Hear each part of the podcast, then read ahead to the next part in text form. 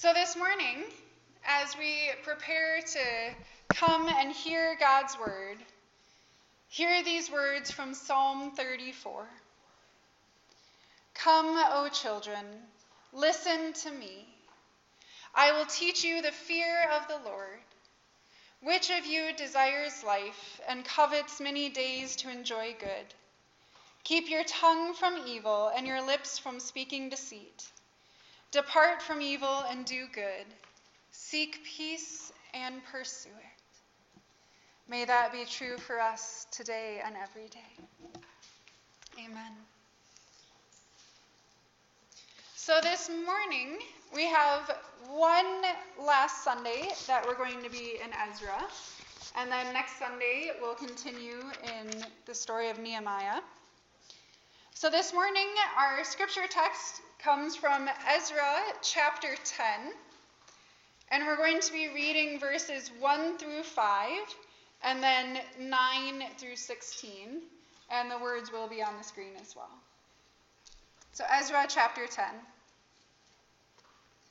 While Ezra, Ezra prayed and made confession, weeping and throwing himself down before the house of God, a very great assembly of men, women, and children gathered to him out of Israel.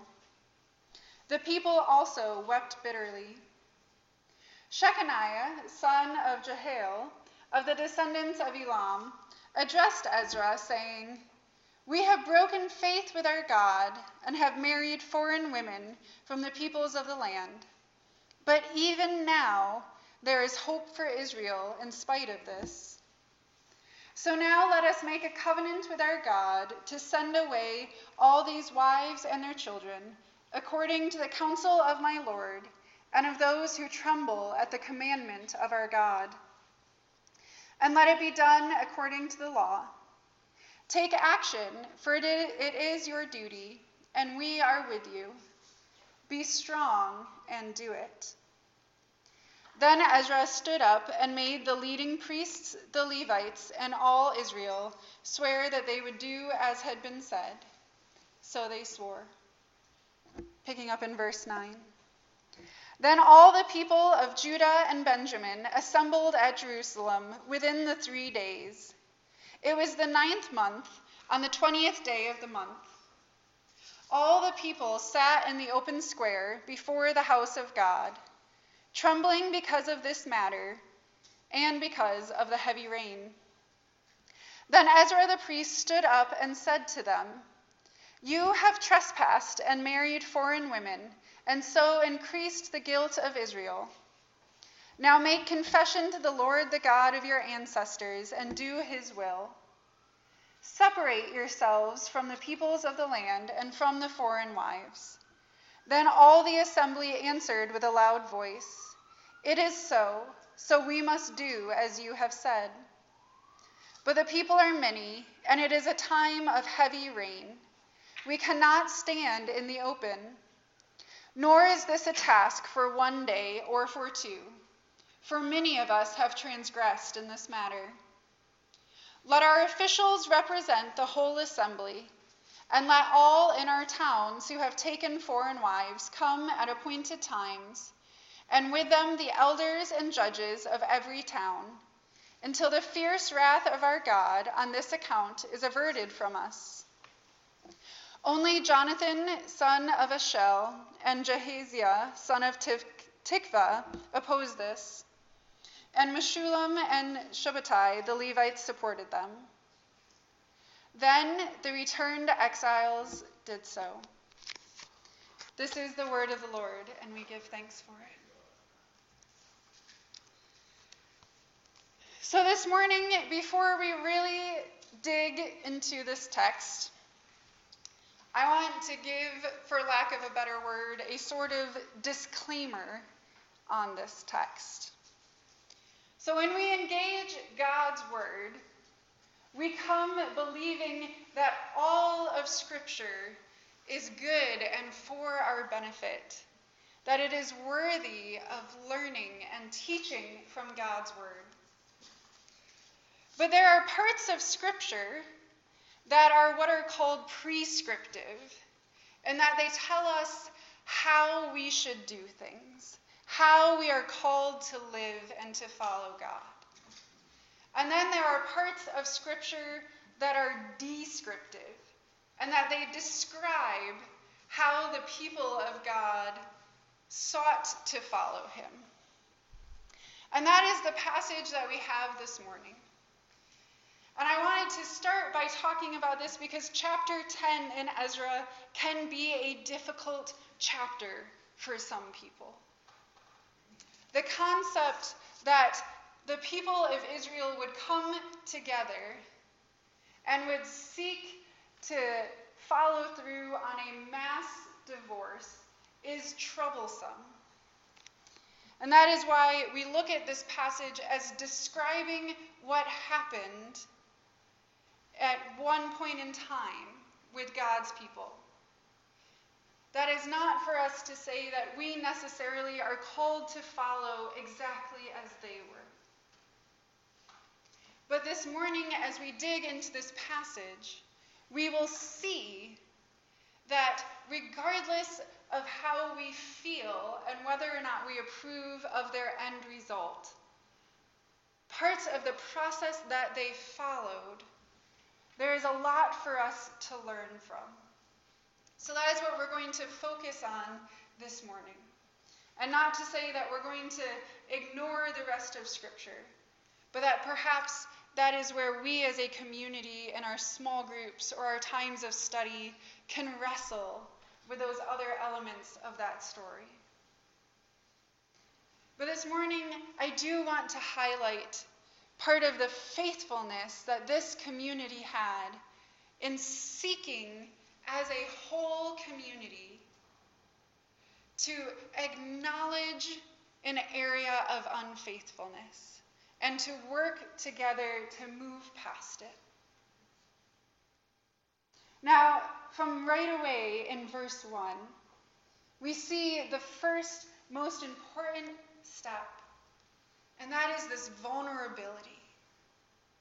That is this honesty that we see from Ezra in naming that something is wrong. So often today, in our own personal lives and in our communal lives, we don't want to admit when something is wrong. And even if we do acknowledge it, we're not going to go as far as Ezra and be weeping and throwing ourselves down in the sanctuary. At least I have not seen it in my two years here. We generally have a little more sedate ways. And yet, this is where Ezra was. This was true to what he was feeling in this moment. He wasn't trying to manipulate the people, but he was trying to be honest about the depth of his grief over this wrongdoing. And we see that men, women, and children are moved by his vulnerability, such that they also come forth and weep with him. There's this communal acknowledgement of wrong and this grieving of it. There's not shame about weeping together in public. That is what we as a Christian community are called to. This raw vulnerability, this acknowledging of brokenness, and this willingness to sit in that together. To not try and paste on a happy face, but to truly let other people see our heart. And then we get this beautiful moment from Shechaniah, who sees that Ezra is burdened not only with this grief, but also with the weight of leadership. So he comes and he offers this word of grace to Ezra, where he says, We are with you. Often do we let our leaders carry the burden alone? How often do we see someone in our community who has been vulnerable, who has acknowledged that there is some grief, some burden that they are carrying, and that we give them some encouragement of, it'll be okay, it's going to get better. When really, perhaps the best thing we can say would be, We are with you. That is what it means to be a covenant community. We use this language a lot in the church, but we don't always reflect on the full depth of that meaning. A covenant is more than just an accident. We're not here simply because we all chose to walk in the door this morning. We are gathered as a community because we have covenanted. We have made vows to each other. There is a deeper bond that we have spoken, saying that through all things we will be one body. And in those moments where someone in our community, particularly when our leadership, who often can feel isolated, when they are struggling, it is the responsibility of the rest of us in that community to come and to say, We are with you. Do what God is calling you to do and know that we are with you.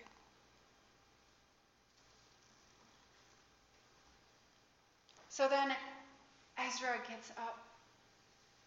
And in turn, he reminds the people of this covenant by asking them to swear that they will follow through.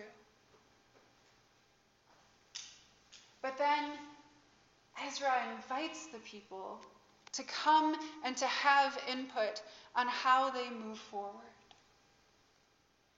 We see in verse 9 that all the people assembled at Jerusalem within three days. There was an urgency that Ezra had put out, and the people were faithful in responding. For any one of you who has tried to organize a meeting of any decent size of people, you can know how difficult it is to get everyone to show up at an appointed time. It can be hard to get 10 people to meet together for an hour. And yet, Ezra got all the people of Judah and Benjamin to get up and head to Jerusalem within three days. Now remember that travel was different, so whereas three days might seem a little long for us, they were having to walk from their homes. They had to hear this message of gathering and then get up and go, and they did it. When the people of God is called to come together and to discern together, we need to answer that call. Our lives are so busy today, and it can be easy to prioritize other things over the community of God. And yet, there are going to be times where God calls us to come together to make this community a priority. Are we willing and ready to respond to that call? Is God and the people that He has gathered us with really first in our life?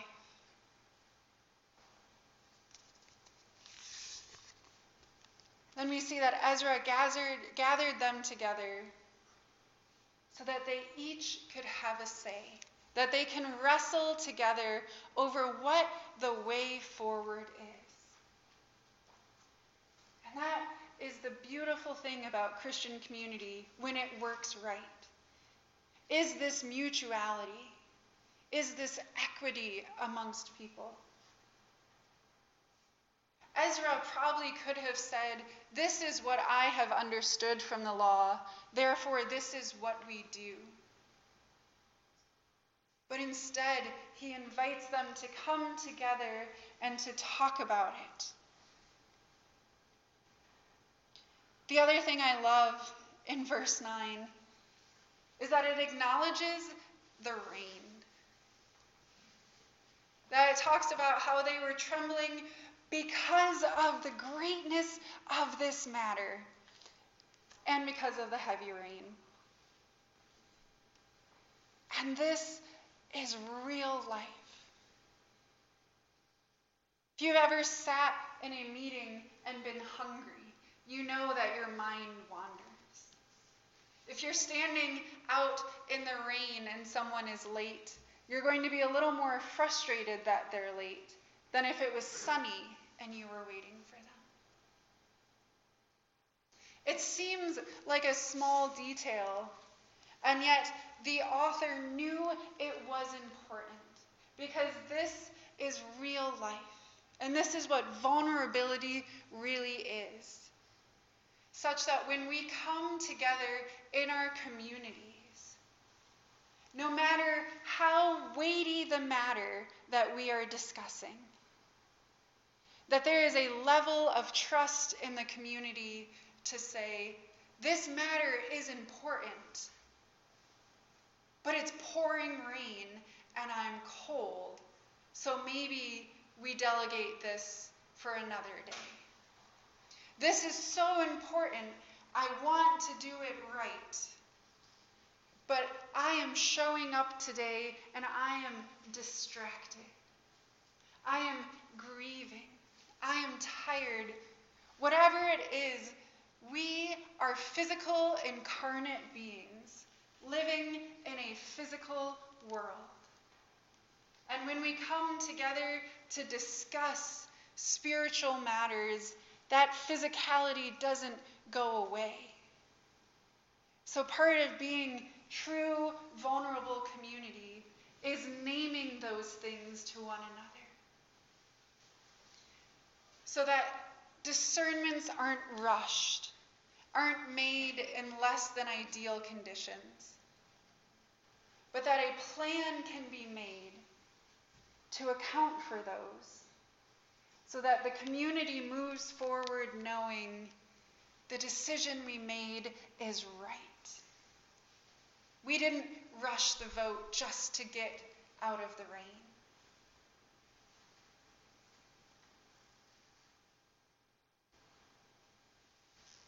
They also acknowledge the complexity of the task. They said this is not something for one person to do. So let us have these other leaders to break it up into groups. And even if we disperse back to our homes, we will see this through. So I included that first part of verse 16 this morning where it says, Then the returned exiles did so. They followed through. Just about every church that I have worked with has in their council room a row of binders of previous ministry reports of dreams that the church had, of things God might be calling them to do. And they put together a beautiful report. Because if it's on paper, then you're more committed than if you just talk about it. But then real life comes. You're standing in the heavy rain for a while. That binder gets put on that shelf, and you move on. And five years later, you convene another study, and another binder ends up on that shelf. We, as human beings, can sometimes be really, really bad at follow through. And that is not to shame you, that is just to embrace who we are. Here again, the author refers to them not as the people of Israel, but as the returned exiles. To remind us that even though in this instance the people followed through, they are still categorized by having wandered from God. That is our identity that we are always seeking to change. Those who have wandered into exile and are seeking to find our way back to God. Communities that are going to stumble and are needing to get back on track, needing to follow through.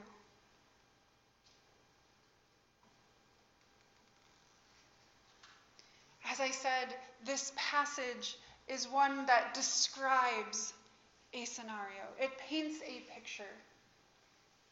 But it isn't perfect because none of God's people are perfect. And despite this word of grace that Shechaniah offers to Ezra, he errs in one thing that he says, Let us make a covenant with God. This morning, our hope in coming together as a community, in our desire to be vulnerable, in our striving to follow through. Our hope in being able to live into that comes not from us seeking God, but from embracing that God has already made a covenant with us. That even though we too are returned exiles, it is God who has brought us back. It is God whose Spirit empowers us to open our hearts. It is God whose Word shows us the way forward. Our hope when we have stumbled, when we have faced a setback, when we acknowledge our brokenness, is that we don't even have to seek God out to make a covenant, but that through the blood of Jesus Christ, God has already sealed a covenant with us. His grace is there. That no matter how many times we wander away, God will call us back. And God will continue to surround us with brothers and sisters on the journey who can give us words of encouragement, who can sit with us in our moments of grief, and who can celebrate with us our God's faithfulness, and our God's grace. Praise be to God. Let's pray together. Father God, we thank you that your grace and your mercy is for us as individuals but that it is also for us as communities. Lord, we know that as we go through life, we will face times of disappointment. We will experience setbacks. But Lord, we thank you that in those seasons, you are our hope. Your Spirit will empower us to be vulnerable and honest with each other that the blood of your Son Jesus can offer us grace and forgiveness. And that through all things, you are the foundation, that you hold us up, that you mold us together. Lord, we thank you that you loved us enough to keep covenant with us. And Lord, we pray that each day we might open, be open to your Spirit to shape us evermore into faithful covenant partners. Lord, we pray all this in your Son, Jesus' name.